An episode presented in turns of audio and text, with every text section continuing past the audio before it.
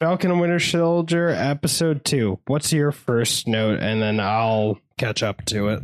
It opens on a thing with new captain, right? And I mean, it shows that he's pretty self-conscious and he cares a lot about what other people think and their expectations. And, you know, it shows the human side of him, and he doesn't seem like a bad guy at all. So. Yeah, I liked that. Okay, so I really liked that. Like, it made so much sense for a 6-episode show to introduce us to this guy who literally after one shot, you were like, I hate him. I want to punch him in his face. It's because they reintroduced Captain America. How are you going to do that? Like, just go, oh, hey, we're going to replace him. You can't replace him. Yeah, 100%. Yeah. Like, I get where you're coming from, but that was very smart. You know, make us hate him, make us have a bias, and then be like, okay, back up. Let's show that he is not some wonder douche who's like, I am God's gift to everyone. You know, like the comic book origin. Okay, so let me catch up to that. One thing I want to say is I watched Anthony Mackie's appearance on Hot Ones, which is I just missed somehow. But in that interview, he said he loves fishing, which I thought was very apropos to have his family have a fishing boat. Yeah, I thought that was cool. I would not be surprised if that was directly inspired by him fishing and grilling on the set on the shows, because he literally would grill and stuff on Avengers Endgame, and then like grill fish he literally caught that day in between like not having to shoot, and then grill it up and give it to like cast members and crew members.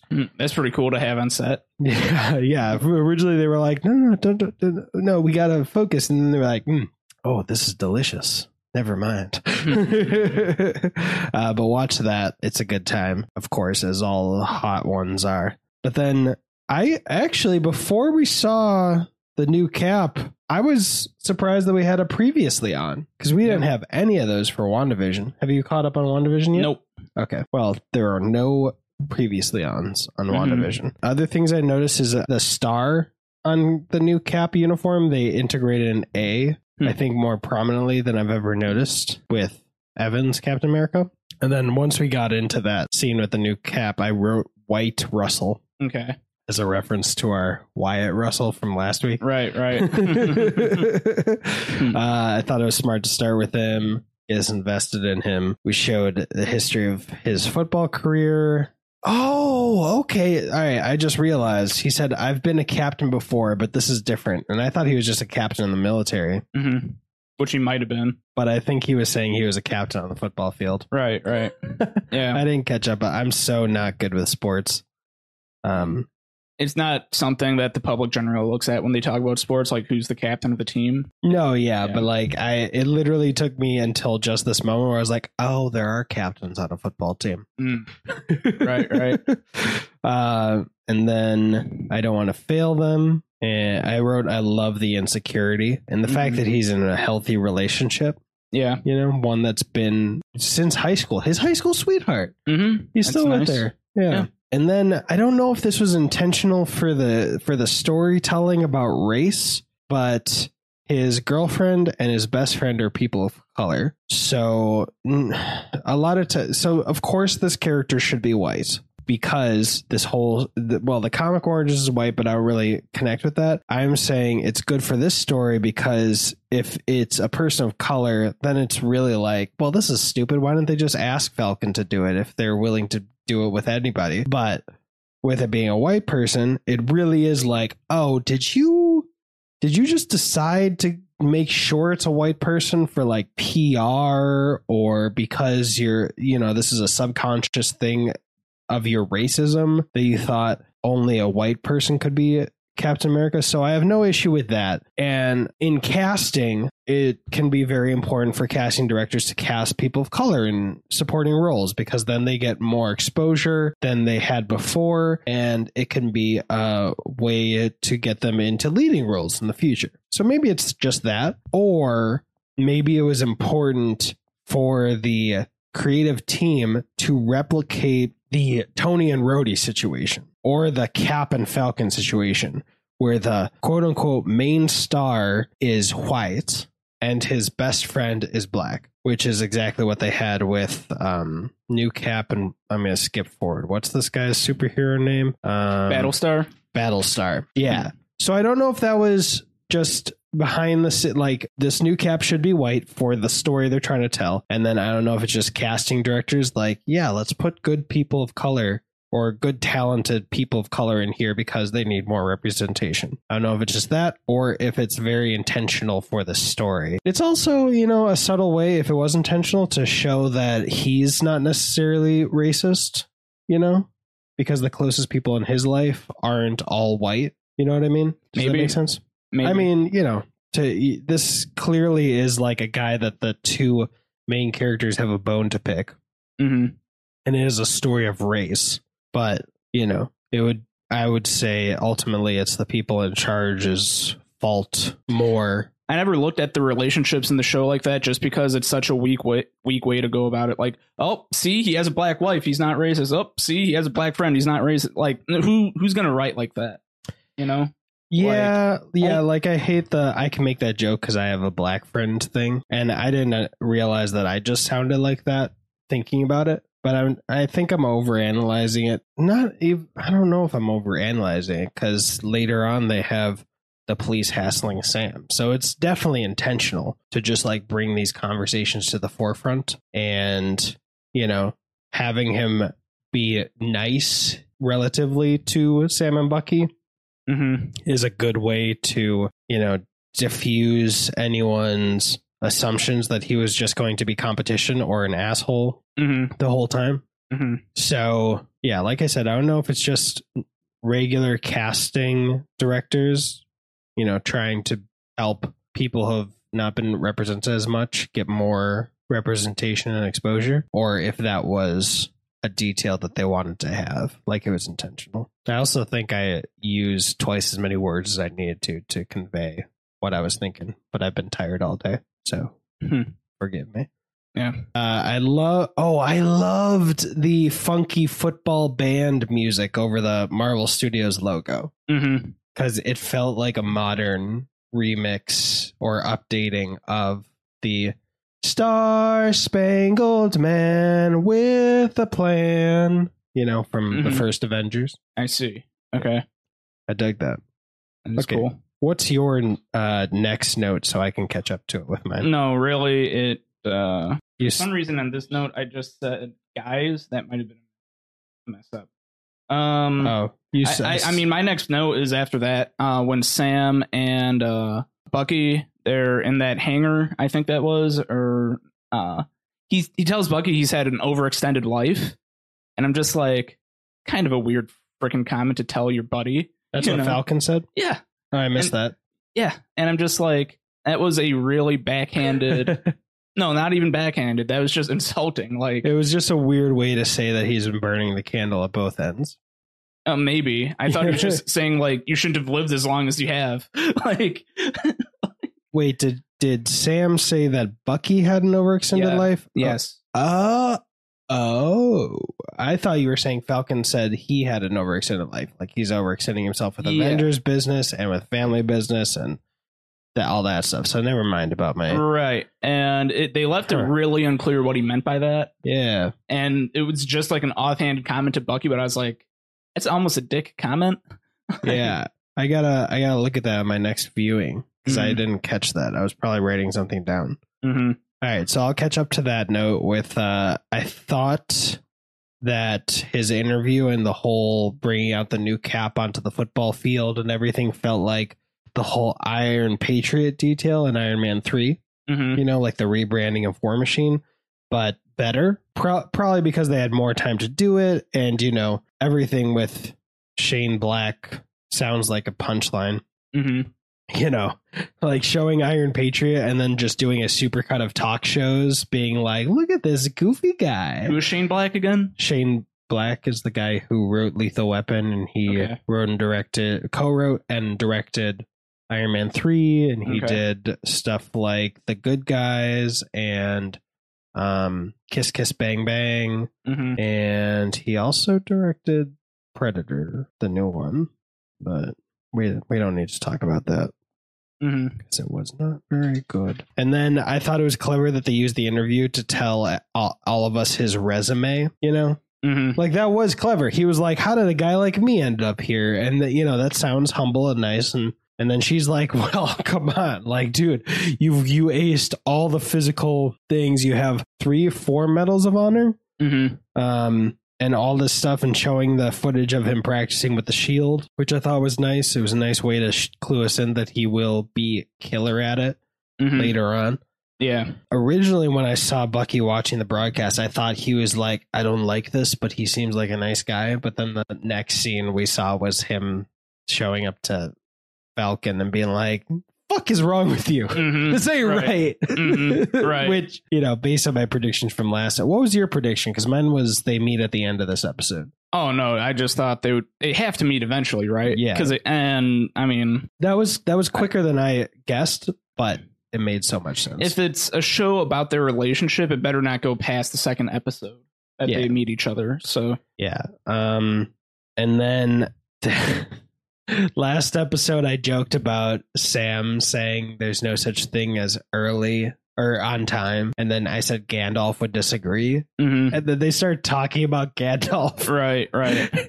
And Bucky saying, I read it in 1935 when it came out. Right, right. That's pretty good. I wouldn't be surprised if I wrote down talking about Gandalf at that time. Like, I wouldn't be surprised if that's when Sam said, you've had an overextended life. But, all right. Bucky coming with Sam. Yeah. I did not believe the military would let him. Right. That's exactly what I put down. I was just like, what, they just let him on? Or just going to let him walk on? And how did he get there anyway? Like, how did he even get to Sam anyway? On the military base. Just like walks up to him. Hey, yeah. Like, yeah, that's like they broke the suspension of disbelief. But it's one of those things where you're like, all right, I got to forgive it. You know, this is a thing that 30 years from now will be like, there's no fucking reason why Bucky should have been on that plane. You know, yeah, what the hell was Obadiah Stane thinking? And, you know, getting in the suit. It's one of those things where we're just going to be like, yeah, that's not great. Well, Obadiah, I mean, that was probably his best chance right there to continue his ventures, right? To like fight off Iron Man and everything. Well, instead of like running off and getting off the grid or just playing dumb, you know, he wanted to kill Tony. Yeah, well, he could have killed Tony when he was anyway. It's just one of those things where you're gonna be like, yeah, that makes no fucking sense. It would have been better if he like met him outside the facility, just like kind of ambushed him outside the facility, like, hey, Sam, we got some words to exchange, and Sam kind of gets him into the facility, you know. Or, or if he was already on the plane, if he like snuck in. Yeah, that would be, you know, and then once everyone leaves but Sam, he says, what the fuck were you thinking? Like, like, what are you doing here? Like, I needed to confront you and they weren't going to let me on. Right. And what are you even doing in this plane? Like, I don't, you know, catch it up like that. And then it's like you add a little bit of suspense because you're like, what if someone who's not Sam walks in? Like, what? And then the thing is, if higher ups find out, they could like get Bucky in trouble, you know? Yeah, I guess. Yeah. Whatever way they want to justify it. You know, it's not going to be a clean thing anyway. Let me see your next note. After okay. All right, so that was not 200 feet. Okay, so that was going to be my next thing, which was Buck's fall from 200 feet was funny. It being on camera was funny, and I'm sure you could just wave it away as being like he's a super soldier. But when he was like, "It's 200 feet, I don't need a parachute," I'm like, "There's no body of water." 10 stories is the guaranteed height for someone to kill themselves. This should not be okay. This is, you know, and then you pointed out that there were branches that broke his fall, and I'm like, on his way down, slowed his fall. Yeah, and still I'm like, he's got to have broken ribs. I guess he's a super soldier, so we justify it, but this is the hokiest one. Like, right. It would have been something if he like smashed his hand into a tree trunk on the way down, you know? Yeah, like grabbed on, or even just like grab the tree branch. Yeah, something, or the tree trunk. Right, right. I don't know. That was funny. It's one of the, you know, we're already given excuses like, okay, you pointed out that he was going to destroy Red Wing 10 seconds before he swung at Red Wing. Right. That was hilarious. And all that banter and like, oh, being stealthy. And then Falcon just shows up without needing to be, or, you know, without us seeing him being stealthy. Right. Oh, dude, the little time in Wakanda and you're suddenly the White Panther. He's like, actually, it's the White Wolf. He's like, what? He's like, don't worry about it. I love that because there were, man, when Black Panther came out, there were so many people be like, why is it got to be a Black Panther? Why can't it be a White Panther? And there have been like 5 White Panthers in the comics. But it's just like, shut the hell up. Mm-hmm. Although we'll come back to the Black and then animal moniker later in the episode. The baddies being super soldiers was surprising.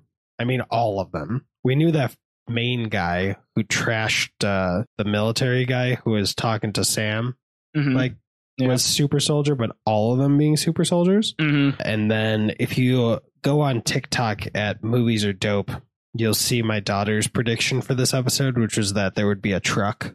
And she saw a truck. She's like, I knew a truck would be involved. That is funny. Yeah. And then I was wondering for like 30 seconds, I was like, why did Bucky run past the rear truck? And the rear truck didn't do anything. It didn't start honking. It didn't ram the rear of the first truck. It didn't call to the first truck. It didn't start shooting. Right. But we got the answer to that by the hostage, quote unquote, being one of the bad guys. Right.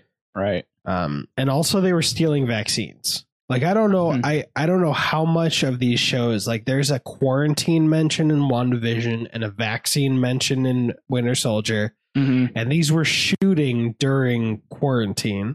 At least WandaVision was. I don't know about Falcon and Winter Soldier. Yes, it was.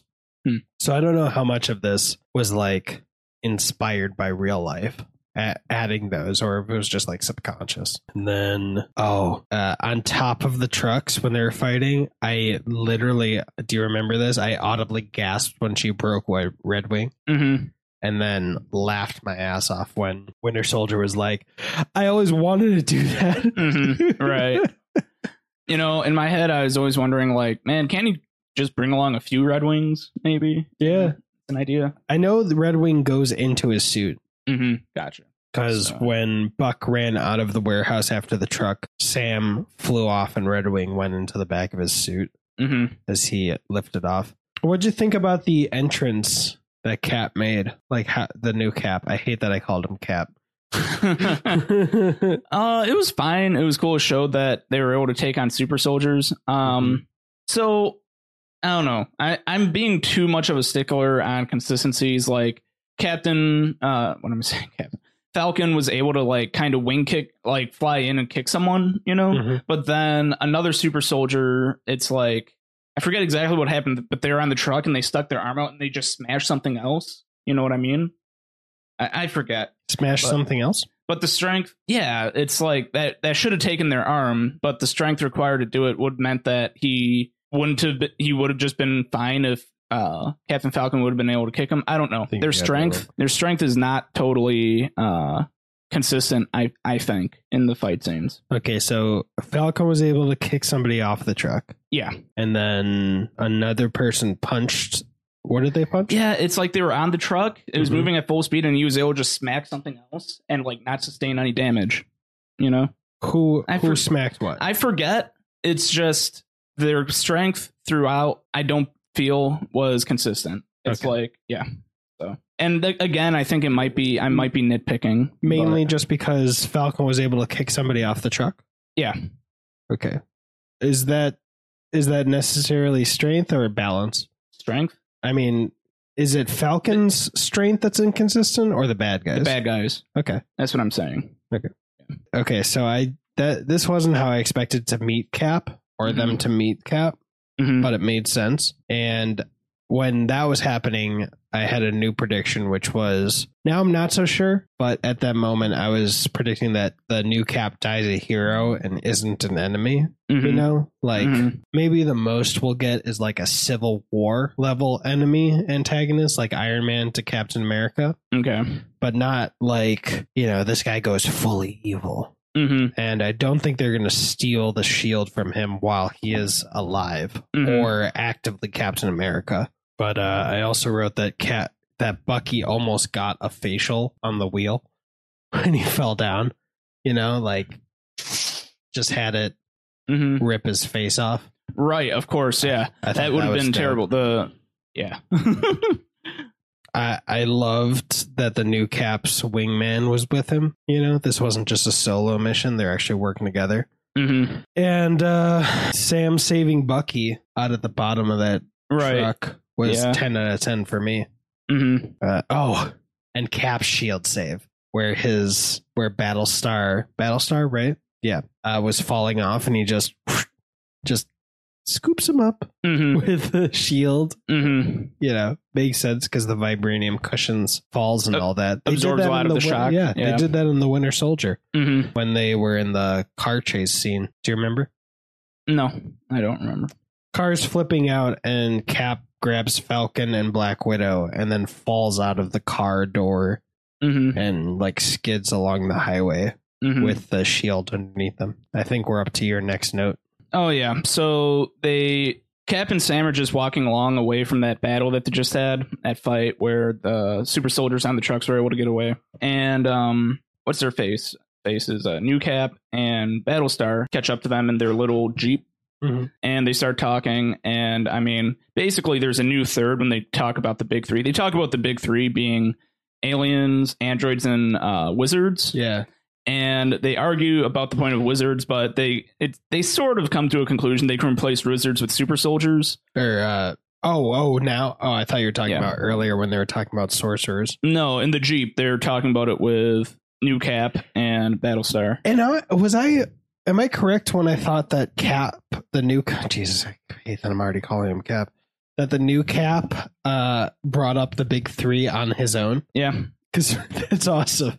Mm-hmm. It's like that's military speak. It's like, it could be it could be androids or aliens or super soldiers, any of those. Yeah. You know, but it was wizards first, right? Now they replaced it with super soldiers. Yeah, yeah. It's like those four we're talking about. They're like, I guess super soldiers should be there, and like wizards is not really a thing. And they argue what Doctor Strange is earlier in the episode, but yeah.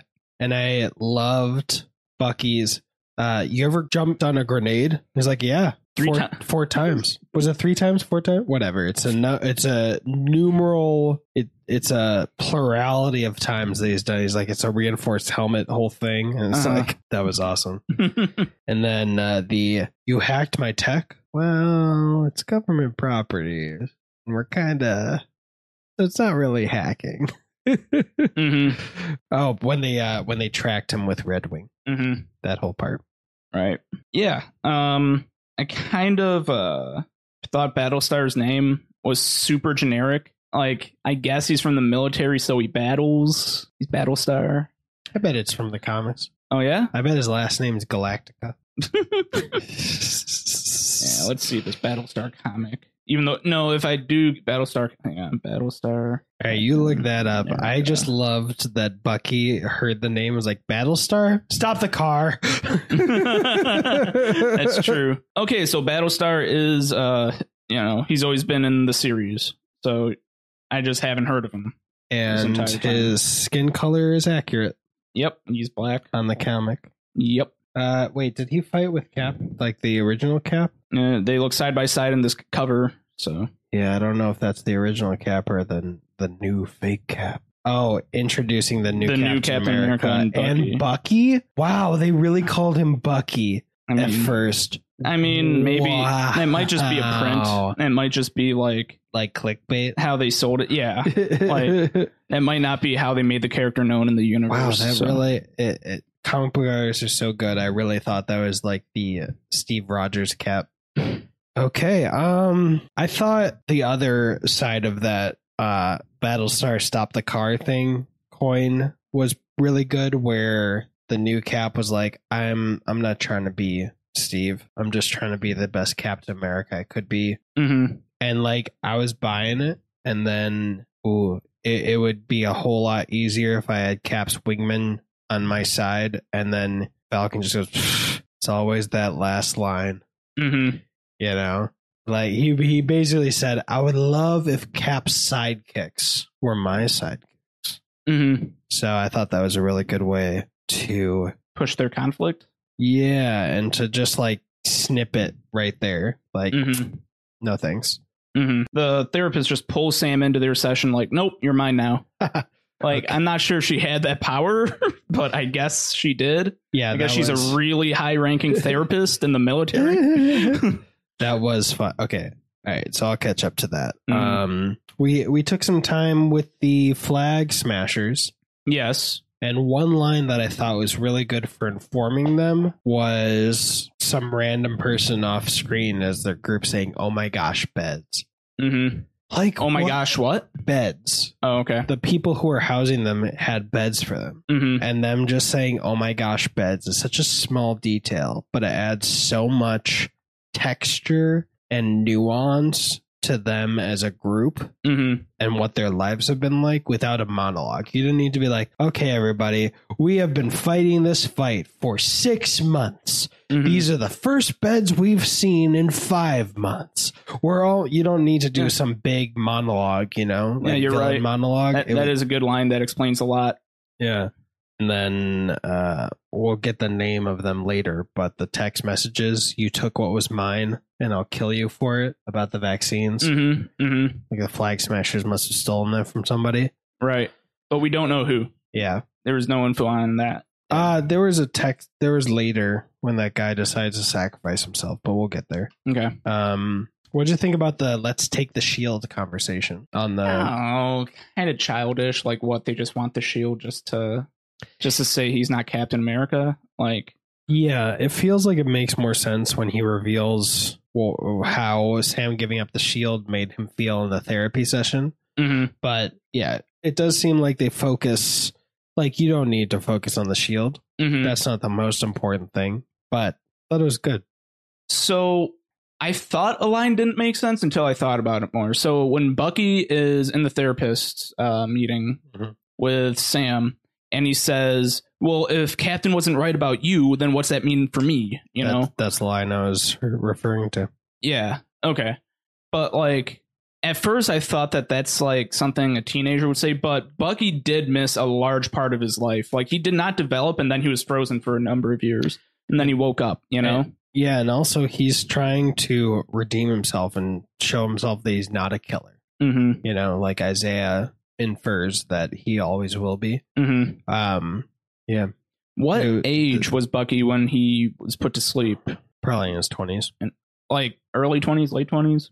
Yeah. Okay. I don't know. He was old enough to be in the military, but you know, they didn't look like they were 18 in the first Avengers, so. Mm-hmm. All right. So I loved the Black Falcon conversation. I was going to say, kids. I guess it like kind of explains his identity issues. He still doesn't really know who he is, because he just woke up and he was a killer. He just kind of came to, it was like, whoa, like, I know the 50s and I was young and I was a kid back then. What the hell happened? You know? Yeah. Sorry. I just wanted to. I got you. That's an important point for me. So. But the that kid being like, you're Black Falcon, isn't it? It's like, I'm Falcon. Like, my dad said, you're Black Falcon. It's like, is it because I'm black? Mm-hmm. And I'm also the Falcon? Mm-hmm. It's like, yeah. So you're black, kid? He just like gets a high five from the other kid. He's like, I got him. Love that. Because there is a thing like Black Lightning, Black Samson, actually, on the Invincible cartoon that I was just telling you to watch. Mm-hmm. Did I say Black Lightning first? Black Panther. Mm-hmm. Well, I think part of it is that Sam chose his name. He's like, I'm just the Falcon. I'm Falcon, you know? Yeah. And he doesn't need to be Black Falcon. I mean, I guess he could if he really wanted to, but like, it's not. No, yeah, that was just, Netflix Heroes. Who are they? What are the Netflix Marvel shows? Luke Cage. Okay. You know. All right. That was the person I was thinking of. I couldn't remember their superhero name, so I was like, were they named Black something? I wanted one more example. Right. But they were not. They were named Luke Cage. Power Man. That's what he was. Yeah. Isaiah being a super soldier. Mm-hmm. And I bet this was not unintentional. The fact that nobody heard about it was because he was Black. Mm-hmm. Yeah. Maybe. Yeah. A Black super soldier that no one ever heard about. They did not call him Captain America while Captain America was on ice. And they imprisoned him for 30 years, or they locked him away for 30 years. Yeah. I think he implied that Hydra also had a bit from them. So I don't know why he was imprisoned. He may have been imprisoned by Hydra. I don't know. Okay. Maybe not. Right. But I think that's definitely where they got the all the data they needed to make the Flag Smashers super soldiers. So, dude, them arguing in the streets. Yeah. And the cops coming up, all already radioing for backup, asking Sam only for his ID, and then asking Bucky if Sam was bothering him. Yeah, that would be pretty messed up. That is pretty messed up. Yeah. All I wrote was racist ass cops hassling Sam. The warrant for Bucky's arrest was fair. Of course. Because, makes sense. He violated his parole. Well, it's kind of like parole, but or not parole, his pardon. The details of his pardon. Cap getting Bucky out was clever. And then Cap getting Bucky out of where? Of jail. The new Cap. Oh, okay. I wrote after that. That wasn't a request to Sam. I did write, I love the therapist. I think she's my favorite character in the show. Let's go over the therapy session. So when she said get closer and their knees were touching, you were like, they can't get any closer. I was like, yes, they can. Tango legs. That's exactly what they did. I loved it. I don't know if that was necessary. I loved it. Everything about that therapy session was great. She said, tell him what's bothering you or whatever, and don't say something childish. Dude, I'm not kidding when I say his whole why did you give up the shield? If C was wrong about you, maybe he was wrong about me. I literally was on the edge of tears. I almost cried. That was so much more powerful than I thought we were going to get in that therapy session. That was just full of zingers and one-liners. And I thought actually they didn't sit on that for long enough, because Sam starts, he makes a great point, but he starts by saying like, cool, you done?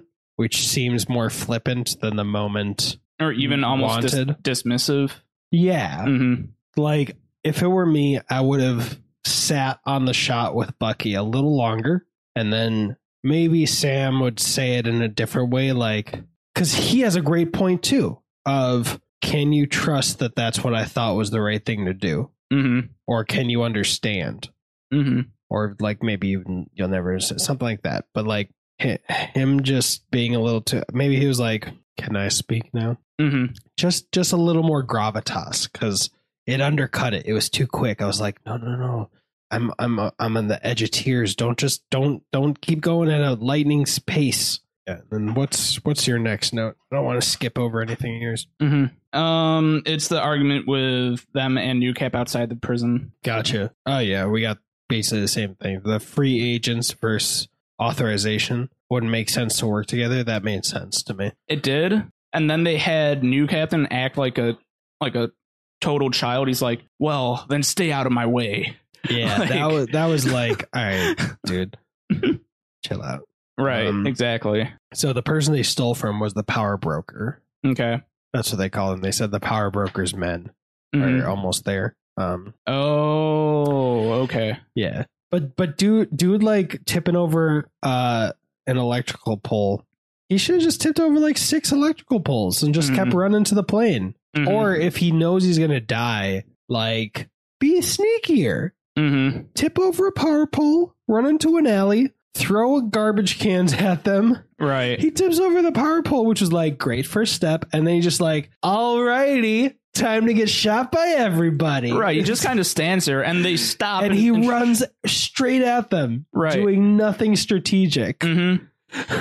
But like, so honestly, I thought they could have just shot him and continued forward. Like if their mission was to stop that plane, they could literally be like, all right, well, try to drive around the power pole or like smash through it. Mm-hmm. I bet one of those Jeeps or whatever kind of car it was going full speed at it and then like hitting it would be enough to dislodge it. And then maybe it'll bust a tire or something. And then they just back up and be like, all right, everybody go, go, go. Right. Right. That was a little hokey, but I did not expect the episode to end so abruptly. I thought we had like another 5-10 minutes in, but we got Zemo. Was a little abrupt, and Zemo was a good villain. Mm-hmm. So I liked him. I'm cool. I'm happy that they got the actual actor back. I forget his name. Brühl. Daniel Brühl. Daniel Brühl. Yeah. Yeah. He was really good in Rush. Dude, I've heard. I still need to see that. I have it on DVD, but I'm in Chris Hemsworth. I think DVD might not be good enough for you. I don't know. What do you mean? It's a DVD instead of a Blu-ray or something more high def. Oh, I was just kidding around. But yeah. Yeah, that was abrupt. Wait, did we have a post-credit scene last week? I don't think so. Right? No, they didn't. We didn't even check this week. Yeah. We assumed there wasn't. So I don't have it. I do have my phone on me. I'm just going to check real quick. Let's check real quick before we're done editing. You never know. I doubt they would have a post-credit scene after Zemo. Put my volume all the way to mute. Falcon and Winter Soldier. We do have another 7 minutes of commentary. When they showed the chess, I was going to joke that maybe it'd be Magneto. But, you know after everyone kept saying Mephisto for the last series. Mm-hmm. So I was watching Legion before. I need to see that. Were there any mentions of mutants in here? Because wouldn't that be one of, like, that should be on the government's radar if they're talking about big threes? No, there's been no mention. Okay. Well, I mean, no that is something that S.H.I.E.L.D. and the military would deal with, so I would think mutants would be in there, like along with androids and aliens. Well, we don't have mutants yet. There's no mutants in this universe yet. There's enhanced. Okay. Gotcha. That's what they called Wanda and Pietro in Age of Ultron. But there's literally never been a mutant yet. And as far as they knew, it was the scepter that gave Wanda and Pietro their powers, so... Sounds like that could be leftovers from the Sony Marvel feud, from the Sony everyone else feud. Well, Fox owned the rights to X-Men. Oh yeah, yeah. Okay. There was a weird loophole. Yeah. There was a weird loophole where they could use Wanda and Pietro, but they couldn't use Scarlet Witch and Quicksilver because I think technically they were Avengers first. So Marvel owned the rights to Avengers characters, and then they made the mutants later when they tied them in and made them Magneto's children, I think. I don't know. There was some legal loophole that made it okay to use Wanda and Pietro and their powers. And that's why we got the Fox Quicksilver, because originally that was going to be Juggernaut in X-Men Days of Future Past. But they were like, oh, well, then fuck you. We're going to do Quicksilver. The director actually didn't even give a shit. He let the second unit director direct that whole Quicksilver scene. And then everyone loved that scene the best. So, of course, they did it 1-2 more times. I remember them doing it one more time. Yeah, they did it in Apocalypse. They must have done some. They did some version in Dark Phoenix. But was Apocalypse as bad as people say? I saw it and I thought it was okay. Dude, they were. I saw it with Johnny, a friend of ours, and this was me the whole. For audio listeners, I'm just slumping in my chair. This is me the whole time watching the movie, bored out of my mind. Quicksilver comes on, leaning forward. Quicksilver leaves. Lean back. They come out of the movie theater saying the third ones are always the worst. And I was like, they are. And then when Quicksilver was about to tell Magneto that he was his father, I was like, yeah, tell him you're his son. Okay, tell him. Okay, tell him. You didn't fucking tell him? What are we waiting for? Why don't you fucking tell him? This is the perfect time. This is the time when he needs to snap out of it and stop being a horse. Just fuck. Credits. Wow, he didn't fucking tell him. Wow, that was the one thing that you couldn't screw up in that moment. It kind of seems like they're counting on another movie And I mean, like, they did another movie and they still didn't do it. Mm-hmm. They did Dark Phoenix. Mm-hmm. Like, yeah, it was so stupid. God, I forgot about Dark Phoenix. Yeah, and I think I forgot about it completely. Yeah. I didn't think it was even that bad, but yeah, it's not that. It's bad, like wiped from. There's a lot that could be improved. I remember a train scene from Dark Phoenix. That's all I remember. And I think the Wolverine sequence in Apocalypse was good. You know, of course, it's like, how do you fuck that up when Hugh Jackman's there? Mm-hmm. I'm still like, this is wonky. So hold on, the trilogy, the series for that went First Class, Days of Futures Past, Apocalypse, and then Dark Phoenix. Mm-hmm. Okay. There were some Deadpools and Logan. So there was just four of them. Okay. There's four of them, I mean. Okay. Just, okay. Never mind. Okay. So there was one more thing I wanted to bring up. Mm-hmm. This is more of an extra. Can we talk about something other than, can we continue talking about stuff other than the main thing, Falcon and Winter Soldier? Yeah. So it sounds like you're worried about us going off too much of a tangent. I'm asking you if you're worried about it. No, I'm fine with it. But just in that case, if people don't want to listen to another tangent, let's make our predictions for the next episode. Okay. Just so they don't have to wait 5 minutes for that last. I had one more note from the episode. Okay, so let's do that. So they get on this airborne craft, right? This like, you know, flying hangar thingy. I don't know. Not a hangar. I'm looking like sort of like a gunship. That's the size of a gunship. I don't know what I would call this propeller vehicle here. Can't the German government just shoot it down? They're in Munich, right? Can't they just? Which part of the episode was the very end when that group is escaping? Oh, the Flag Smashers. Well, I don't know if the Power Broker is government, and I don't know if the German government knew that the Flag Smashers were taking that plane. Right, but the government should be able to detect anything airborne. Yeah, but it could just be like, hey, we have a normal charter. Okay. All right, what's your predictions for next episode? So it wasn't the government chasing them at the end? That was... they literally just said, we're out of time. Mm-hmm. How much time do we have? None. The Power Broker's men are here. Okay, so that was a misunderstanding on my part. I thought that was the government chasing them. I mean, maybe. We'll find out who the Power Broker is. I'll also be honest, I wasn't paying attention to any of the title cards of where they were. Mm-hmm. Gotcha. So, okay. But, I mean, like, out of 10 in entertainment value for you, where would you say this is at? This was hilarious. Uh-huh. I enjoyed it more than the first episode because there was less setup. Mm-hmm. We're now going. I'm curious when we're going to see Yori again because, yeah, it's very weird. It was very, as much action as there was in the first episode, it was very pedestrian. Mm-hmm. And this one, there was like nothing pedestrian about it in the whole episode. So that felt a little whiplashy looking back, but balanced together. I like it. My only prediction is Zemo gets his hood by episode 4. Okay. Within there. Mm-hmm. He'll probably get it in 5 minutes in the next episode. Now that I've guessed it's going to be a couple episodes. Yeah. But got any predictions for the next one? Well, obviously they're going to be working with Zemo more, which is going to be a good thing. Do you think Zemo will come out of his cell at all during the third episode? Maybe not. I don't know. I think eventually he escapes though. Like, I hope he has.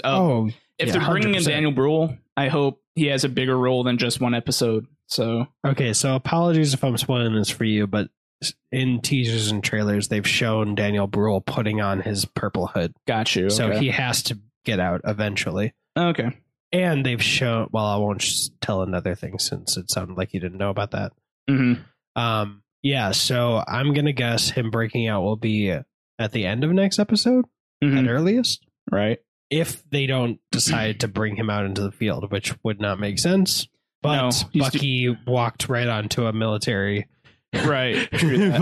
So there are some liberties being taken. Right. Well, where is Zemo being held? Is he being held by a U.S. prison or the last time we saw Zemo? Well, no, actually. Yeah. Sorry, I was forgetting and then remembering. The last time we saw him was with Martin Freeman's character in Captain America: Civil War. Mm-hmm. Okay. And he's in a cell like Winter Soldier was, and you just see Martin Freeman say, "Get out of line, zap, touch the glass, zap, please get out of line." Mm-hmm. How does it feel to have gone through all that and see it fail so spectacularly? Uh-huh. We get a side profile shot of Zemo, and he looks at me and says something like, did it. And then we see Martin Freeman, like, because he did break up the Avengers. Mm-hmm. He did. Right. He succeeded. Right.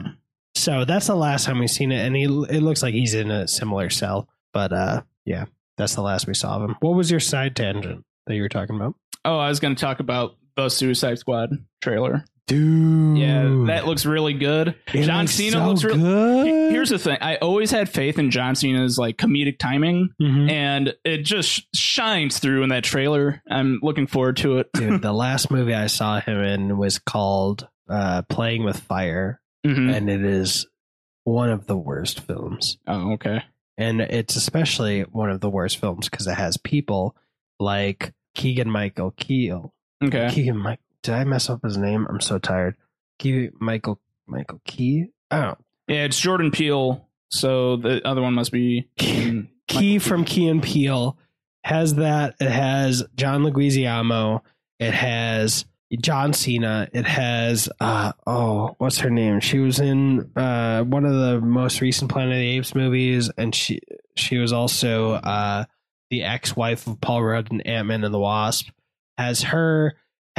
Just has so many talented people and use mm-hmm. them for the dumbest shit. Like mm-hmm. there's a 30-second part where John Leguizamo comes out and just starts cringily dancing, uh-huh. and it cuts away and like that was 30 seconds, and then it goes back to him and he keeps doing it. And it's like this motherfucker was the best part of Kick-Ass 2. Uh-huh. He was one of the best parts of Chef. Mm-hmm. He was in Romeo plus Juliet. He was in Moulin Rouge. How dare you disrespect this magnificent talent that you have at your fingertips mm-hmm. with this fucking joke. Mm-hmm. And that was the tip of the iceberg. So I'm glad John Cena has more. And also James Gunn today retweeted an interview John Cena was having with Shaq. Mm-hmm.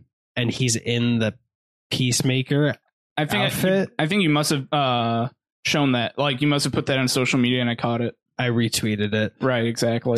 Because James Gunn said the funniest thing is that John Cena keeps doing all his interviews in the Peacemaker outfit, and I didn't ask him to do that. I'm so excited. And mm-hmm. you heard that Sylvester Stallone is King Shark? Yeah. Yeah. That's awesome. Any questions? Hand. Yes, that is your hand. Congratulations. Best acting I've seen from Sylvester Stallone in years. Mm. Did we see Idris Elba as what's the hero's name again? Bloodsport? Bloodsport? He plays Bloodsport? Yeah. Okay. No, never mind. I think it's technically the villain's name. Will Smith quit Deadshot. Quit all future Deadshot roles, right? So, I don't know if that was confirmed. Mm. He may have said, I'm not going to be in this film. I mean, that's a good character, and he played it pretty well, so it's unfortunate if he really doesn't return ever. Yeah, but sometimes I feel like Will Smith just sometimes changes stuff too much for him, and it fucks up the movie a little bit. So I'm okay, and Idris Elba is amazing, and I don't know if this is a superhero or a comic book character, but James Gunn said that he wrote the character Bloodsport for Idris Elba, having never met him. Mm-hmm. Wow, okay. Before getting him into the film. Mm-hmm. I am so excited for that movie. I'm gonna... Oh. Who's the dude playing Polka Dot Man? I don't know his name, but he was one of the people in Ant-Man and Ant-Man and the Wasp, okay, as part of the supporting character gang, like the criminals. Mm-hmm. And then he was also on The Flash as a villain. Okay. So he is like the king of superhero films. Okay. Like, and superhero properties. He'll be like, yeah, I'll be a superhero, supervillain. I don't care. You can have me be every single character in this movie if you want. Yeah. I can be Hela and Obadiah Stane. And I just love it. We're all going to die. I hope so. For Christ's sake. For fuck's sake. Mm-hmm. Yeah, no, that just, it looked pretty exciting. Yeah. And Joel Kinnaman was filming this at the same time that he was filming probably season 2 of For All Mankind. Okay. Like For All Mankind went out of their way to help Joel Kinnaman be in both projects, which like, good on you, man. Yeah. You know, like, actually, I guess if he gets more popular, that makes their show, that gives their show a little bit more prominence, you know? Yes. So. But, you know, like stuff like Paramount not delaying the shooting of Mission Impossible Fallout because Warner Brothers wanted to shave Henry Cavill's mustache for the Justice League. Yeah. You know, there can be times where it's just like, no, we just can't, man. Like, we got a strict schedule. Some shit is just impossible. Mm-hmm. Yeah, you know, that one was just like, no, we don't want to fuck up our, we got a schedule. So I would have understood. It would have been unfortunate because he said it was a very meaty or like significant part, but everything, having Nathan Fillion in there drinking some Mr. Pibb, having who's the guy, Michael Rooker, having Captain Boomerang back, the only part I've ever liked Jai Courtney in. He's totally dead. I swear to God. They call Harley's team 2, and like everybody but Joel Kinnaman is not seen from the other group in the rest of the film. So I'm totally seeing like the first 10 minutes being like that group, and also you know, including Weasel and all those other people I was saying, and they're just like, yeah, we're the Suicide. Okay, team 2, I guess we'll bring Harley back in. That's how I'm seeing the movie going up. I'm just like, that's amazing. Just waste 10 A-list actors. And then I like how Margot Robbie, how Harley Quinn is like, well, I can go back in there if you guys want to do your plan again. That's patronizing. Dude, this has my pitch for the next Bond and M in it, in those kind of roles, in the kind of roles I want. Idris Elba, and then Viola Davis doing a British accent. Gotcha. That's the only woman on this planet who's not named Judi Dench that I could imagine facing off against Idris Elba, and you'd be like, yeah, she's got it. I mean, like, he'll fuck her up if she like gives him an inch, but like, she's got control. You know, dude, that trailer's going so awesome. When's the release?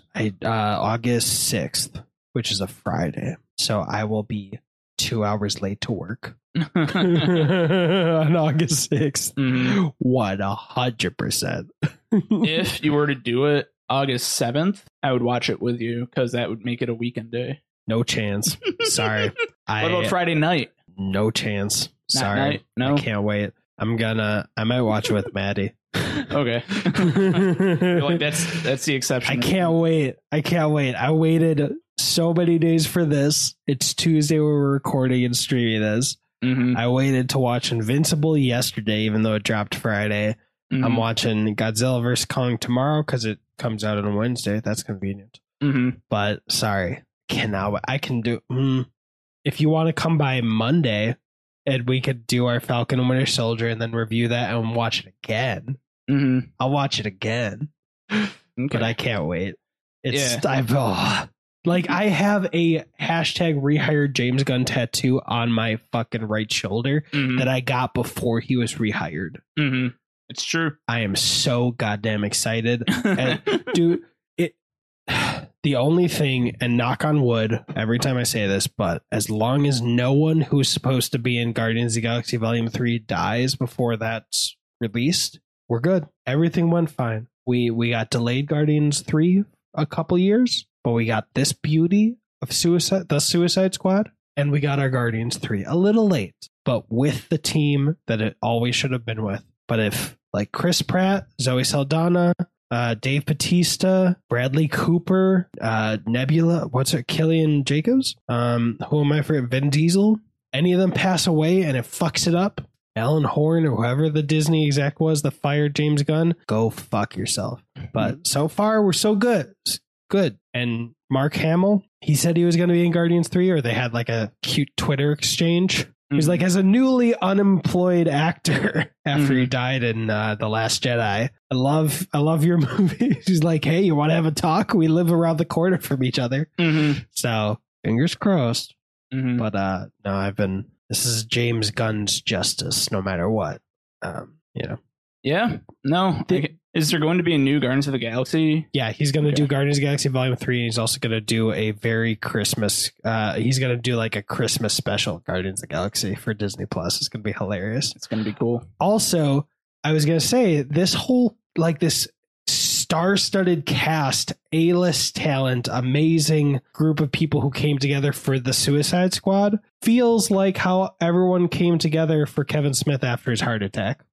You know, this feels like James Gunn's heart attack, where like something unjust happened to him. He survived it. And now the whole industry came together, be like, we support you, dude. You know, we're glad. We're glad you're still around. You know, of course, this was more human error and less the Widowmaker in your heart, like plaque clogging up a whole arterial whatever. I'm not a heart person. But, you know, this really felt like, wow, you know, just feels good. That must have been a devastating day, a devastating number of months, you know, because if it was me, day two of me not being rehired, I would have been like, fuck Disney, fuck these pieces of shit, these two-faced assholes who come in and fuck this shit up. You know, I just would have snapped. I would have at least said that to them privately. Of like, especially like 2 weeks later, it took such resolve, such character to like not give them the verbal berating they so deserved, the people who are at fault for it, and just stick it out and be humble enough to let them fix their mistake. That while also probably having very dark thoughts and possibly, I mean, like, this is his baby, and I mean, does he not have like a family? Does he not like have? He has a girlfriend. Oh, okay, but like this, that film series is his baby. He poured his heart and soul and blood and sweat and so much hard work into the first two and the third, and was ready to do it and was about to do it, and then for the most bullshit reason, it's just taken away from him. That's gotta, and this is at high scale, you know. This isn't like I almost bought a car and they pulled out of the deal, which would still be frustrating. This is like career level. It's just huge amounts of stress that he had to deal with to succeed. And then that's all taken away from him for the most bullshit reason. You know, how do you not have dark thoughts? Ronda Rousey said that after she lost that fight, she had thoughts of killing herself. I mean, she has a lot of dark thoughts. I mean, she's a very, very intense person. Well, I mean, I know a lot less than you do, but you know, she had thoughts of killing herself because she was undefeated. She had thoughts. She didn't do it.